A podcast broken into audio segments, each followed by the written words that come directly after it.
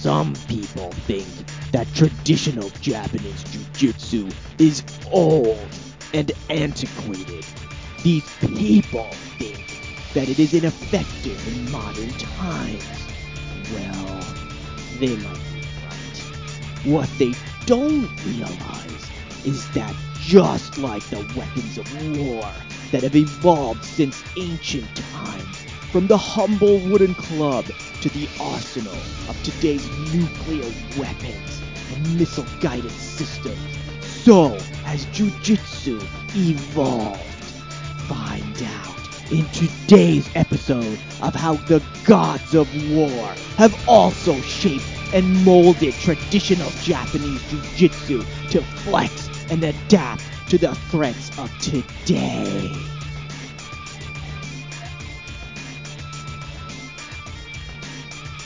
From the dojo to the octagon, we bring you the Jiu-Jitsu Master Podcast!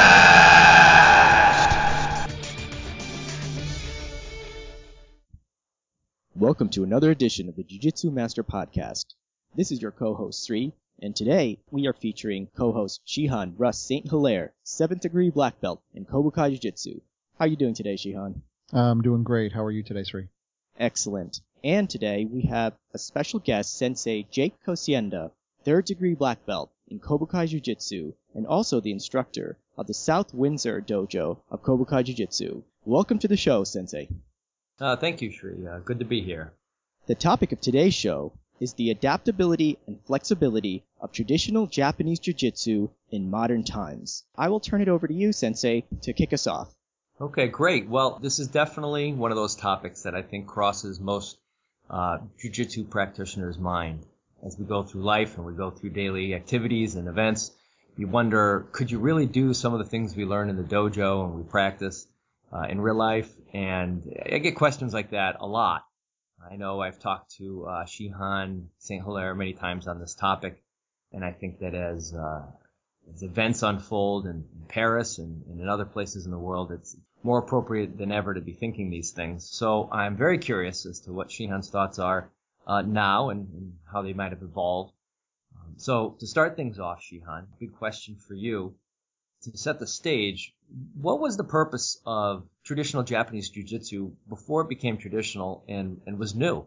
It's a warrior art, right? It's either lightly armed or unarmed self-defense for you know warriors that were on the battlefield or were responsible for protecting others. It would be comparable to what goes on in the military today, right? There's a primary weapon system that we use in the military today, uh, firearms, etc. And then if for some reason, you know, you don't have access to them or they're taken away from you or you're caught by surprise, you, you know, you have to have some sort of self-defense reaction where you can beat your enemy without using your weapon systems, or maybe you need to disarm them uh, in some way.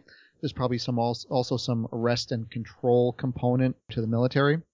And I really think that was exactly the same back then. I mean, before firearms in Japan, of course, everybody was using various bladed type weapons, but it was still the same thing. I mean, they, they spent most of their time, you know, training with their long swords, their short swords, their their knives, you know, bow and arrows, spears, other weapons like that. But somebody who has experience on the battlefield, you know, inevitably sees somebody gets disarmed or something gets knocked out of their hand, and they still have to fight back against another armed person or, or maybe even an unarmed person and, and prevail. So I really just don't think that that has changed at all. That's always been the purpose of jujitsu. And when you think about how the martial arts were taught back then, there were many jutsus, right? So jutsu meaning science or the scientific study of something. The name for, you know, using a spear or using a bow and arrow or using a long sword or a short sword or, you know, doing something unarmed or even when they got firearms, they, they all ended in jutsu, right? So the scientific study of how to do those warrior type activities. Jujitsu was, was simply the unarmed or lightly armed version of warrior type techniques. And so I don't think that that's really changed other than the fact that when it came to the West, Europe and America, we weren't living in sort of these warrior clan type societies any longer. People just enjoyed practicing them for practical self-defense and jujitsu kind of took off on its own separate from you know necessarily learning all of the other warrior weapon systems it really just became an unarmed combat style And that's what became popular. Back when jiu-jitsu started, which was hundreds of years ago essentially, was there as much rule of law that interfered with someone who was practicing and their decision on what to do with their opponent? And, and what I mean by that is today, if you were to use jiu-jitsu or any combative art for defense, you always have in the back of your mind the rule of law and what that might do as far as what the police or, or the justice system might consider your behavior in the context of when you used whatever art you used, and jujitsu would, would likely be what I would use. Back when jujitsu started, not too much rule of law. So has the control or the uh, use of jujitsu in meeting physical threats has that changed and has that altered any of the techniques and the way they're performed today than they were back when it was a pure martial art for purposes of essentially warring and battling other clans and other other villages or other groups of people. Yeah, I think it absolutely has changed. Um, you know, back then it's exactly what you're talking about. You know, warring clans or families, maybe even war with other countries, like when Japan was fighting China or Okinawa. These arts were mainly used by soldiers. The everyday person was rarely ever taught these type of things. Not until the West came to Japan and they disbanded the samurai warriors and the warrior clans, and then governments were, were set up, sort of Western type governments, and rule of law and policing was put into place. Up until that point, there really wasn't a need for that because the, the laws of, of war are different than civilian type laws. But then suddenly they were disbanded. People still wanted to practice these warrior arts. Most of the blade arts were eliminated pretty quickly. They were just kind of kept preserved in a few families. The unarmed arts, they were still practiced for a while. People didn't really like them being practiced, but they were.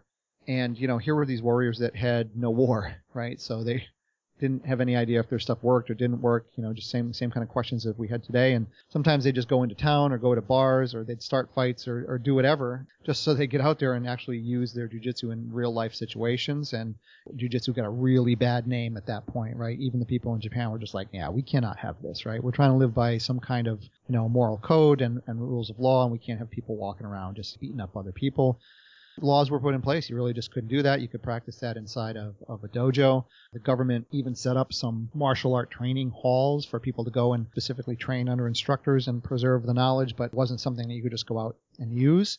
And then of course judo got invented, which was really just a sportive version of jujitsu. You know, everybody liked that idea, right? It was it was focused on education, it was sports, there was ranking, there were trophies, there were competitions.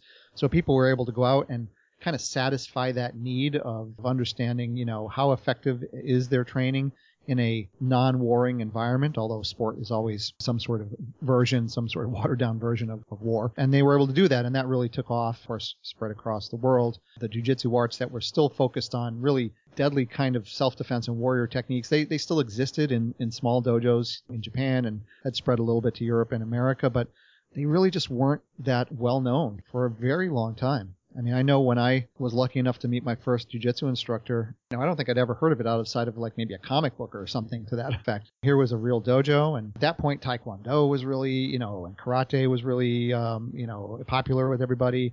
Nobody had heard of jujitsu at all when I started in 1980. You know, it really felt like sort of a subculture, you know, unto itself. And there were probably a few dojos around the United States at that point, but it just wasn't a popular thing. There were no competitions. It wasn't known. There was no UFC, no MMA the only way that you could go out and practice was if you were doing like judo or you were doing karate competitions. There was no way to go out and prove whether or not your jujitsu worked because of the rule of law that was in place in a non-warring society. Now, kind of a long-winded answer, but I hope that covered it.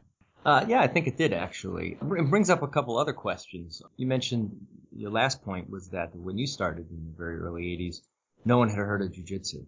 However, even today, I find that when people do hear and, and comment about hearing what jujitsu is, they have the obvious reference to Brazilian jiu-jitsu as, as prevalent and as talked about. It is in the news and in UFC and other things like that. And when you try to explain to some people that this that there's Japanese jiu-jitsu, which is a little different, you get that little tilted head, inquisitive look like, well, well, I thought Brazilian Jiu-Jitsu was Jiu-Jitsu. What is your thought on how Japanese Jiu-Jitsu still fits in as a prevalent martial art, even in the context of the other disciplines that exist today? And what I mean by that is, it still doesn't seem to be, Japanese Jiu-Jitsu doesn't seem to be as well known Do you think Japanese Jiu-Jitsu has a, a more dominant place, military type uh, areas, the police, the military, things like that, more so or less so than Brazilian Jiu-Jitsu or Judo or Karate or, or Taekwondo, or or is it really uh, a matter of preference as to which to use in those type of situations? Sure. So let me answer that in a in two parts. First, I want to talk about that understanding of what Jiu-Jitsu is. You refer to Jiu-Jitsu, people automatically assume we're talking about Brazilian Jiu-Jitsu. I don't I don't want to get scientific about it, but just the fact that you can have the term Brazilian Jiu-Jitsu just points to the fact that it's Japanese, right? Because there is no word Jiu-Jitsu in Portuguese. So That's know, a very good point, actually. they're just basically saying that it's Japanese Jiu-Jitsu as practiced in Brazil. I mean, it would be like saying that I'm a, a Norwegian American kind of thing, right? It's it's it's one of those type of things.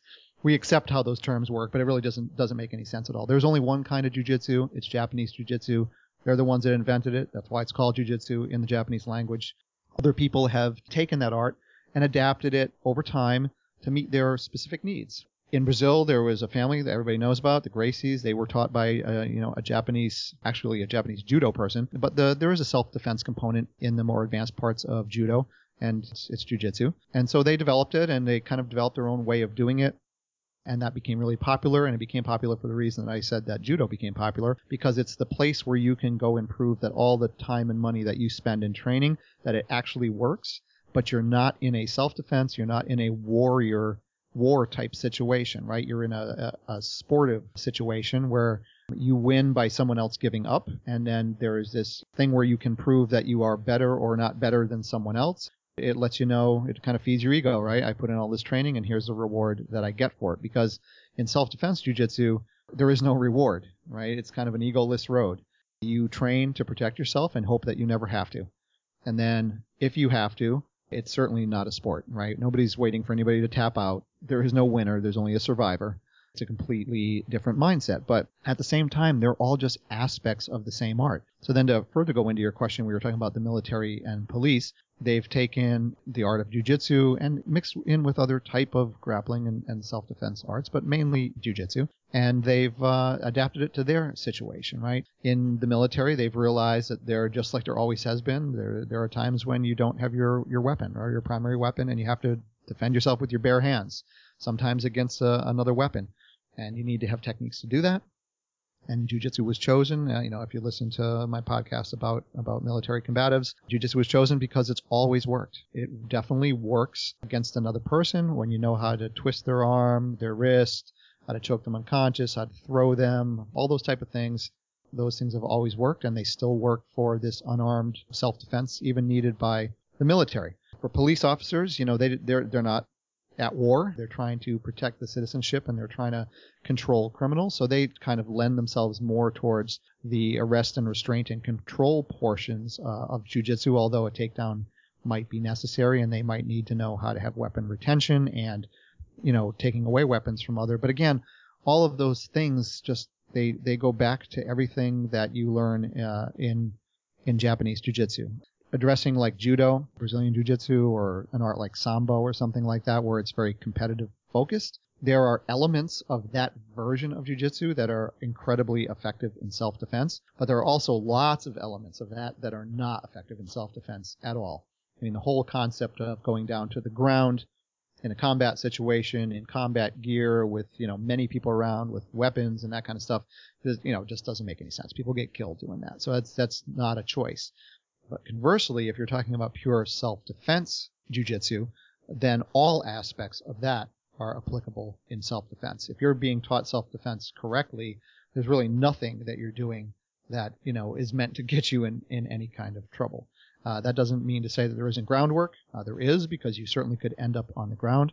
But the whole goal is to either disarm the person on the ground um, or, you know, be able to escape and, and get up and run away or if you know if you're really stuck to be able to choke somebody unconscious and then get up and and go away right it has nothing to do with getting points or taking a dominant position or submissions or or any of that kind of thing so hopefully that kind of encapsulates uh, what you were talking about yeah that, that's uh, a very interesting answer I, I i understand what you're saying which leads to to another question is jiu-jitsu adaptable or should it be adapted? I think would be a better question. Should jujitsu and the training of it be adapted to the expected use of it? And what I mean by that, and this is sort of sort of riffing off of what you just said, would the training and uh, focus and emphasis of the military or the police in practicing and training jiu-jitsu be different than what a civilian would or ought to be focusing on when they train and practice jiu-jitsu? So that is a great question and just like making me smile that you even asked it because I actually spent some time this morning going through a bunch of jujitsu notes and you'd think after like 35 years I wouldn't do that anymore, but I, I actually do and I'm, I'm constantly thinking about self-defense and jujitsu. And I started thinking to myself, even, even a little broader than what you're asking. So yes, absolutely adaptable towards its needs, right? It's, as we see, it's adaptable to sport, it's adaptable to combat, adaptable to law enforcement, there's all, all kinds of ways that, uh, that it can be utilized. It's a very versatile art. But even for a civilian, I think of uh, exactly how we teach the Kobukai system and charts and how it's very focused on how people learn. And it was put together that way, right? One step at a time, building blocks, you know, getting you from here to there so that you, you really know what you're doing. But I also started thinking today a little bit about the prevalence or the common things that may happen to a civilian in everyday life and which things might happen more prevalently than other things. Whatever that answer might be, if, if in real life, I'm just making this up, right, somebody would more than likely grab you by your shirt or your hair and punch you so that you couldn't pull back and get away, then maybe we should spend more time on working on those techniques and less on things that may never and probably never ever will happen to the person. Not that they shouldn't know how to do it or what the answer is, lining how much you practice certain things compared to other things based off of what's more likely that's going to happen. Because I know I'm a civilian now, I'm no longer in the military. It's more likely that somebody is going to try to carjack me because I have a, a nice car, or they're going to stick me up at an ATM machine, or maybe I bump into somebody and they give me a shove because they, you know, don't like that I bumped into them or just some, those type of things are much more likely to happen to me. Maybe in this today's crazy world, I could be in a hostage situation. That, you know, that might be, that might be likely. Or I might have to disarm somebody and, and that certainly might be, might be likely because, you know, those who are more weak and afraid tend to use weapons to attack you. Whereas there are other, other techniques that I may not I use as often in my real life, but it's important for me to know because I, I may instruct somebody else in the future, or it's just really important to to know for the just in case situation. So I've recently just been looking at that, and that's adaptability within only a certain, you know, a certain realm of jujitsu. You know, jujitsu for civilians. So I think it's such a versatile art that the more you the more you think about it, the more you practice it, the more the more sides to it you discover. In following through with that thought, for example, if you were to take a, a single uh, technique and analyze it and think about how it can be trained or practiced or taught, the circumstances that one would expect to be in, the more likely uh, for a civilian would be much different than the military or someone who might be overseas traveling through the Mideast or, or, or that sort of thing. Well, what are your thoughts about a single technique and how it can be adapted for different expected scenarios and desired outcomes. So, harking back to an earlier question I had in society, you, you don't want to get arrested. You don't want to be charged with crimes, but yet you need to defend yourself. Whereas in the military, you're not really concerned about the end result other than that the person you're fighting is absolutely incapacitated and, and, dead if, if, possible. How easy is it for a single technique, let's say Osoto Gari, to be adapted to the various desired outcomes and expected situations. Sure. So I, I think that's um, absolutely possible. I think there are probably groups of techniques that are easier to do that with for specific audiences. There's probably a group of techniques in jujitsu that are more adaptable for a combat soldier than would be adaptable for, say, a police officer or civilian or for sport. I wouldn't say that across all of the techniques they're all equally adaptable because they're not. But there are some that you can simply do in a way that might control or restrain somebody, but with a slight variation or a slight increase in effort could break bones, for, for example. It could be a weapons takeaway, right? If somebody sticks me up at an ATM machine or, or puts a gun in the window of my car, I can disarm them and disengage and move away and keep myself and my family safe, or I could even disarm them and knock them unconscious or whatever on the ground and then go and call the police and, and say what has happened.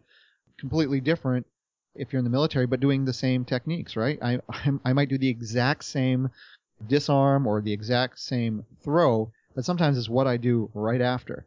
If I remove the pistol from somebody's hand and shoot them in the head, totally acceptable in the military, not so acceptable in civilian life. Uh, it's what you do afterwards, how you continue through with this.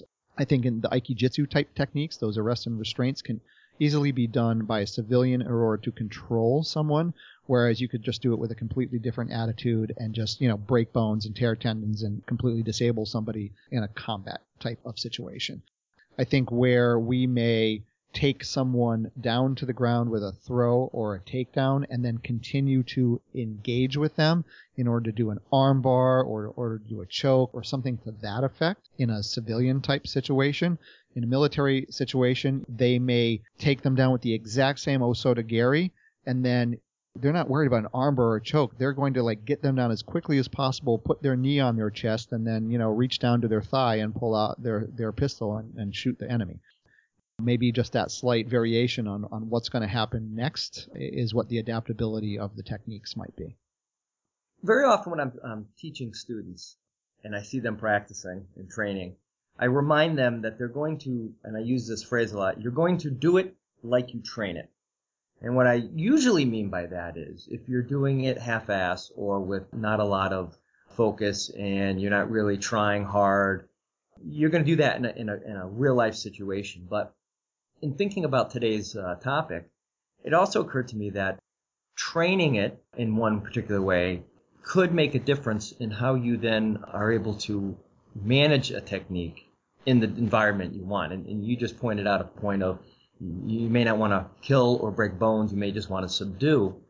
So, what are your thoughts on training within the dojo and making sure that the way you train a technique, not just the emphasis and the heart and the spirit that goes into the way you train that technique, and create that muscle memory and that um, subconscious thought process that just takes over when you're executing.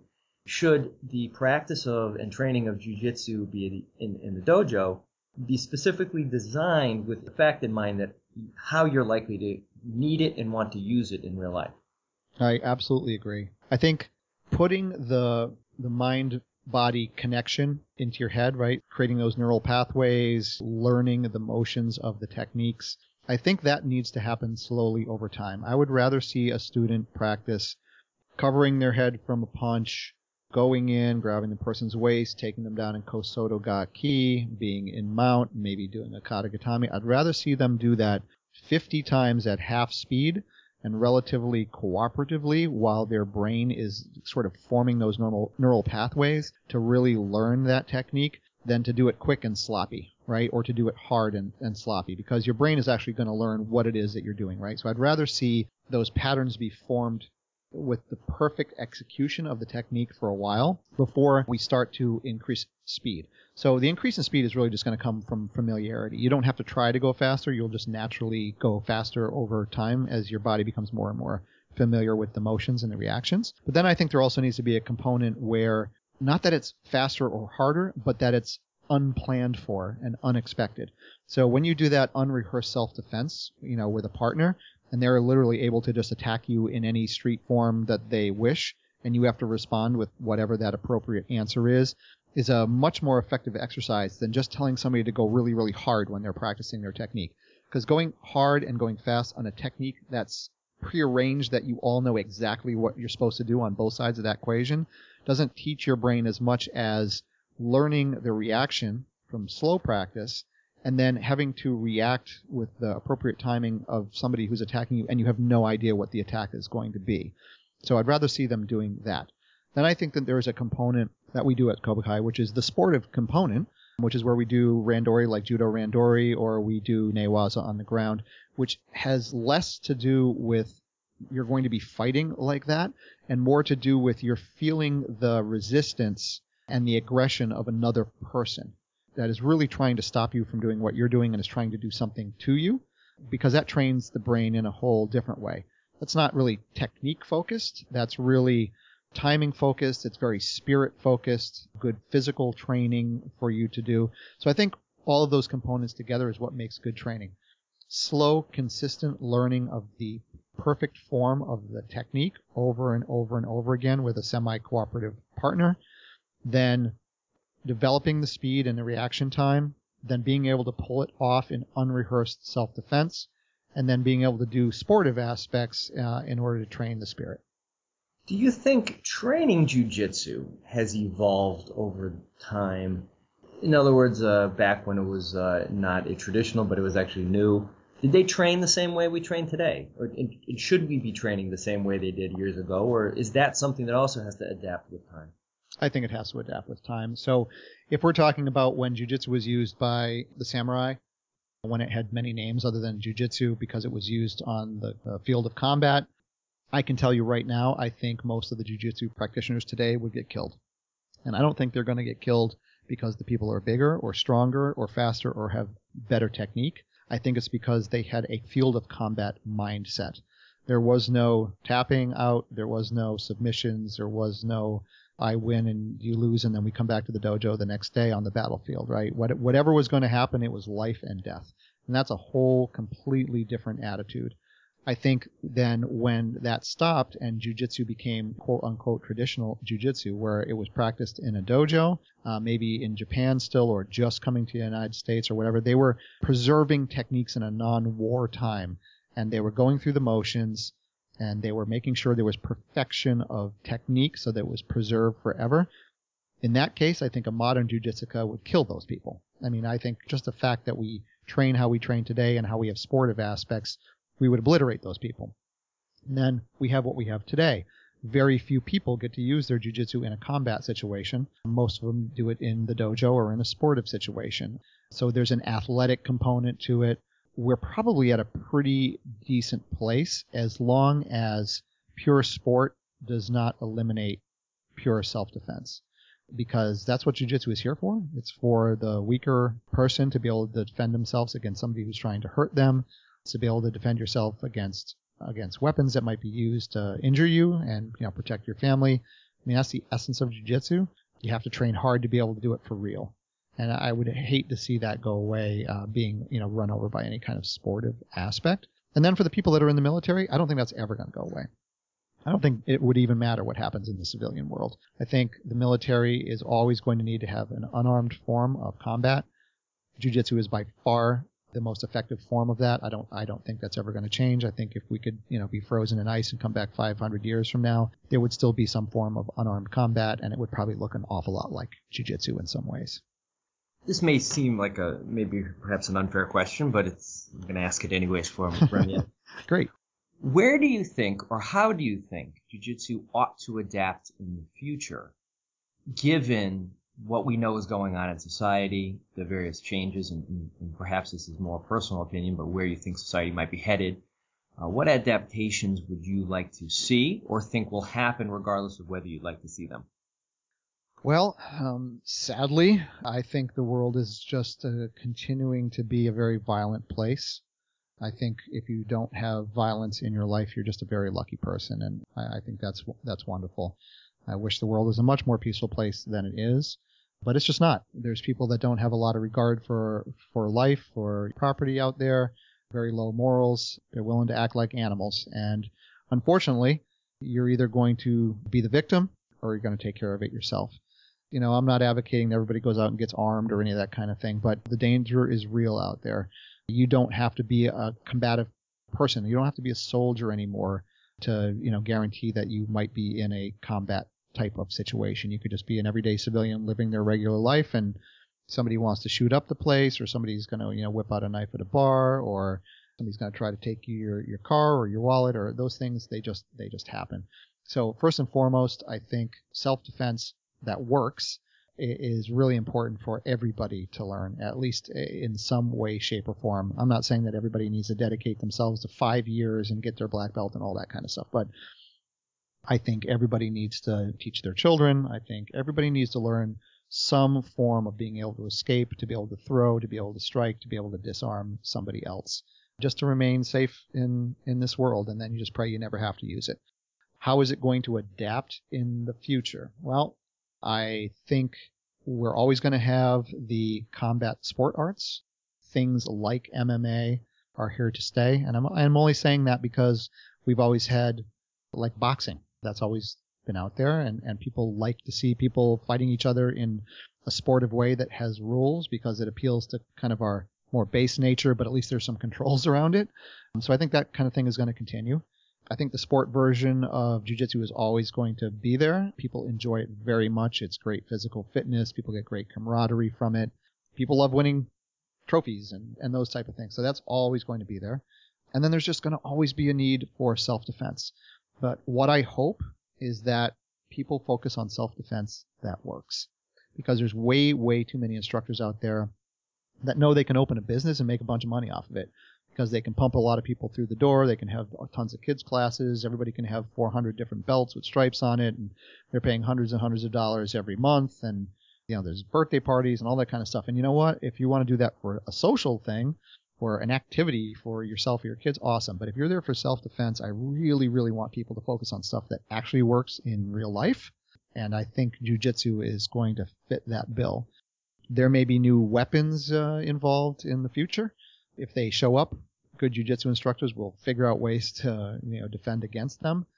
You know, I think there's always going to be a need for unarmed self-defense because I don't think every citizen feels comfortable walking around armed all the time. Even if they are, very few of them are trained. It's just not really the answer for everybody. And being able to take care of yourself with your bare hands is always going to be a need. And just touching a little bit far, further on that last part that you mentioned, do you think commercialization and, and the pursuit of the almighty dollar has influenced, perhaps forced jujitsu to be to adapt to the need to uh, make money in order to perpetuate the art? Hmm, that's a really interesting question. If you're going to be running a school where you are able to expose people to the self-defense arts and you're able to teach them how to defend themselves, there's going to be some kind of cost associated with that, right? Unless you, you know, are doing it on your own property or something in, in a building that you built. But in general, there's going to be some kind of cost to teach those people. At the very least, there'll be some overhead for rent and electricity and, and those kind of things. And, and an instructor who has spent years learning the art and learning to be a good instructor deserves to be paid something for that skill set you know, most of these people have put in, you know, like 10 years or so of hardcore physical and mental training in order to instruct people in self-defense, and they absolutely deserve to have that paid for because there's value for it. But done in its pure sense, where you're really focused on making people have the ability to defend themselves, which is going to be difficult, which means you're probably not going to have a school that's got 300 students in it because it's difficult. Um, I, I think when you make the choice to go for the numbers and the money at the expense of the effectiveness of the self-defense art and the teaching of it, then I don't, I don't, uh, I just don't agree with that. That's, that's not where my mentality is. I mean, I'm dealing with someone else's physical safety. Uh, I feel like I have a responsibility there, and I feel every good martial art instructor should feel that they have some kind of responsibility there. That what I teach you is going to work if you're your physical body is in danger from somebody else. So if you if you're not doing that, I'm not in entire agreement that you are truly a martial art teacher. So Shihan, in, in answering a lot of your questions, it occurred to me that not only we're talking about situational adaptability, but how about individual adaptability? In other words, either physical limitations, height, size, strength, disability. I've had students come in, uh, one in particular who used a cane, and it was a little bit of a, a challenge to think, hmm, how can some of these be executed even though her stability and foundation may not be the greatest? How adaptable is jiu-jitsu to the individual quirks and tech, uh, problems that an individual might experience? I think very. Certainly in those type of situations where there's any kind of physical disability, you are certainly not going to be able to have them execute every single technique within a system just the, the ability won't be there. But it certainly doesn't mean that there aren't many things that are able to do either directly or with some sort of adaptation that gives them a much better chance of defending themselves than they could without that knowledge. So it's a, it's a challenge for an instructor to kind of look uh, at their their own knowledge set and think about it a little bit and say, geez, how you know how do we adapt that to a person that has those kind of those kind of needs? And, then as far as size and ability and all of those things, uh, they all do come into account. If I have a, a small person, um, you know, I'm gonna I'm gonna pick on you know Mariana here for a minute. She's a woman. She's small, although you know athletic and strong. She's going to have certain challenges that somebody that's uh, you know a six foot two, 200 pound guy is not going to have. Do we teach her every single thing that we teach at the school? Absolutely. Why? Because she's a martial artist and she may also be interested in being an instructor or something at some point and she wants to help others, so she should have that broad knowledge. But what am I going to spend time with her on and, and am I going to adapt certain things for her to be more effective against a larger and stronger person? Absolutely. And it's up to the instructor to think about those things as they're going through. I mean, they, I've walked up to every student pretty much that I can think of or remember and said at one point, Hey, listen, yeah, I know we're doing it this way, but because, I don't know, whatever, you've got long legs or because you're short or whatever, like, you know, this is the way that I think you would probably pull this off more effectively. So let's, you know, let's practice it that way. And, uh, I think that's, that's been incredibly, been incredibly effective. So yeah, you, you do have to adapt it to different body sizes, body styles. People are either quick or slow or or whatever. That's kind of the responsibility of uh, the instructor. That's why there's so much responsibility in, in being a true martial art instructor. And jujitsu allows for that sort of changing and adaptation of the technique for that type of limitation, whether it be height, strength, disability, bad knees, missing a limb.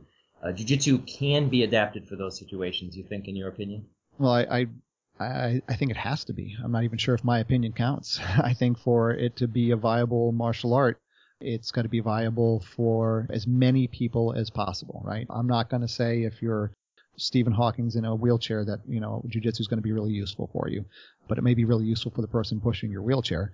Um, so in general, I, I do think that every single body size and style, there needs to be some adaptability for them. It may not happen right at the beginning, right? Because we need everybody to get the basics and understand how how it all works. But then then with time, you know, I think a good instructor will look at each one of his students and and begin to adapt their specific style to their natural abilities and you know their natural state. So let me jump in here, Shihan. I have a quick question. I was recently reading uh, something on Quora online where a poster was claiming outright that traditional Japanese jiu-jitsu is ineffective in modern times. However, I did pull two themes from reading through the comments that I read.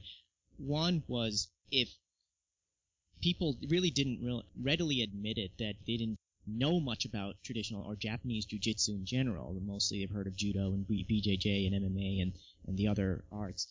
One, is there a standard for traditional or Japanese jiu-jitsu today where you have BJJ and Brazilian and others? And two, where should somebody who wants to learn more go? Sure. So let me let me answer this question in a, an incredibly controversial way. I 100% agree with that person's statement, even though you thought I would not. I absolutely agree that traditional Japanese jiu-jitsu is probably ineffective uh, in today's modern world, and I say that because I know what they're talking about when they use the words traditional Japanese jiu-jitsu. They're not really referring to the fact that you might wear a traditional uniform or use a belt system or use the Japanese language or bow in class or, you know, have a lineage back to Japan. I think what they're really talking about is Japanese jiu-jitsu that got preserved from that period that I talked about earlier in the podcast between when it was used as a combat art in Japan and modern times. So in that period of time where they were just trying to preserve each one of those techniques through history because they did not any longer live in a warring state, those those techniques became very stylized, I will say. Right? They they would sort of have these very marching kind of movements and they would move slowly and they would be very incredibly precise and slow in how they did a throw or how they demonstrated a choke um, and so those were all done to preserve the art during a very difficult period of time. And some traditional, in quotes, schools have continued to this day to, to preserve those arts. So I will absolutely agree. You know, jujitsu practiced in that style are very, very ineffective because they're not done with speed, with spirit in combat situations. They don't use modern training techniques. They're just preserving this historical thing. It would be the same thing as asking, hey, do you think people that do Civil War reenactments would be effective in combat in Iraq today? You know, and everybody Yeah. would laugh at that. They'd be like, well, well, you know, of course not. All they're doing is they're preserving a slice of history for us to all witness how that was. Well, that's exactly what traditional, what they mean when they say traditional jujitsu is. It's that preservation of, of the historical version of, of, of a period of time in jujitsu. But when I think of traditional jujitsu, when I think of what, how jujitsu was practiced, when it was real and it was active, it continued to change and adapt according to the needs of the modern battlefield of that time. And that's what jujitsu continues to do today if it's real, live, living jujitsu. That's what I think of as traditional jujitsu. It means it's self-defense focused and it adapts to the current situation. So I totally understand what they're saying. I just don't think they know what they're saying, right? I think they're just referring to this historical preservation view of of uh, jujitsu and not not a modern self-defense, continually living and adapting view of of jujitsu. Thank you. That's a great way of putting it. The second part of the question is Is there a standard today for Japanese Jiu Jitsu? Uh, there isn't. Um, you know, just like back in the day where it was slightly different in every clan and every family, every ryu continues to be that way today. And, you know, you can spend time, you know, doing the exception report, right, where you look at all the differences and, and point to this, that, or the other thing. But really what you need to do is, you know, you need to kind of step back and you need to look at all the commonalities. There's only so many ways that you can twist up a body, choke it out, arm bar it, throw it. Um, we're dealing with us- other human beings. Um, at the end of the day, the core of all Jiu-Jitsu remains the same. Um, it may be taught slightly different ways, but the standard is doing all the things that actually work and are effective in, in combat. If they're not, then throw them out. Don't bother wasting your time on them.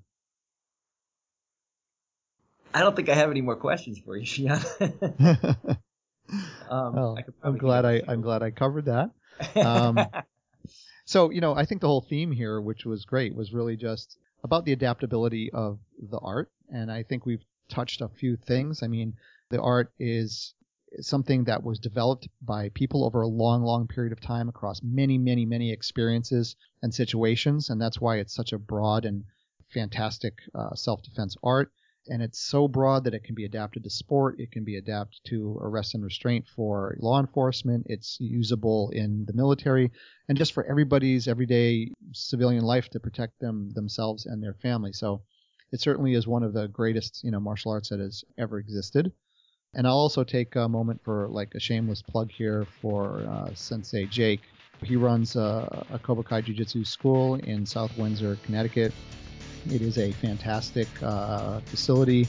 He's very, very, very focused on the self-defense aspects of jujitsu. Very, very concerned with the ability of all of his students, you know, of all ages and sizes and skill sets to be able to defend themselves. I know I've personally interacted with you both as a student and as an instructor for years, and, and we've had a lot of conversations about your philosophies about self-defense. And for everybody listening to this out out there, if you're in the Hartford, Connecticut area, or if you you know you want to travel from wherever to to this dojo, if you're serious about learning how to defend yourself, it is a fantastic place to, to go and do that. And, and Sensei Jake and the other black belts there will spend an awful lot of attention on, on you and making sure that you truly know how to defend yourself. Well, thank you very much. Uh, thank you uh, for the shameless plug, and, and and thank you for answering all the questions today. I think your insight and experience in the decades of, of experience and training that you've had lends some significant insight into the adaptability of jiu-jitsu over the years and, and in the future. Sure, and Um, I'd be happy uh, at any time in the future if we want to get together and chat again. I think the people listening to this find it interesting. You know, they not, maybe know, don't all have the opportunity to hear some of the instructors in their in their school system just you know having a conversation about things, and and they find it interesting to listen to, and it helps them in their training. Um, you know, I definitely want to continue to do that, and I really want to thank you, Sri, for keeping this all going. I can't tell you how many compliments I get on these podcasts. People absolutely love your introductions. Uh, they get more and more and more creative as time goes by, and I really think that is your signature on this. Um, Uh, thank you. Keep keep it going because people just they just can't wait to just hear what's gonna, how this thing is going to start out every single time. So I, I really appreciate the work you're putting into that, and looking forward to the next next opportunity to do a podcast together. Thank you. I love doing this, Shihan. It's a lot of fun. Thank you. Thank you, Sensei Kosienda, for joining us today. Uh, very welcome. Very welcome. Thank you for inviting me.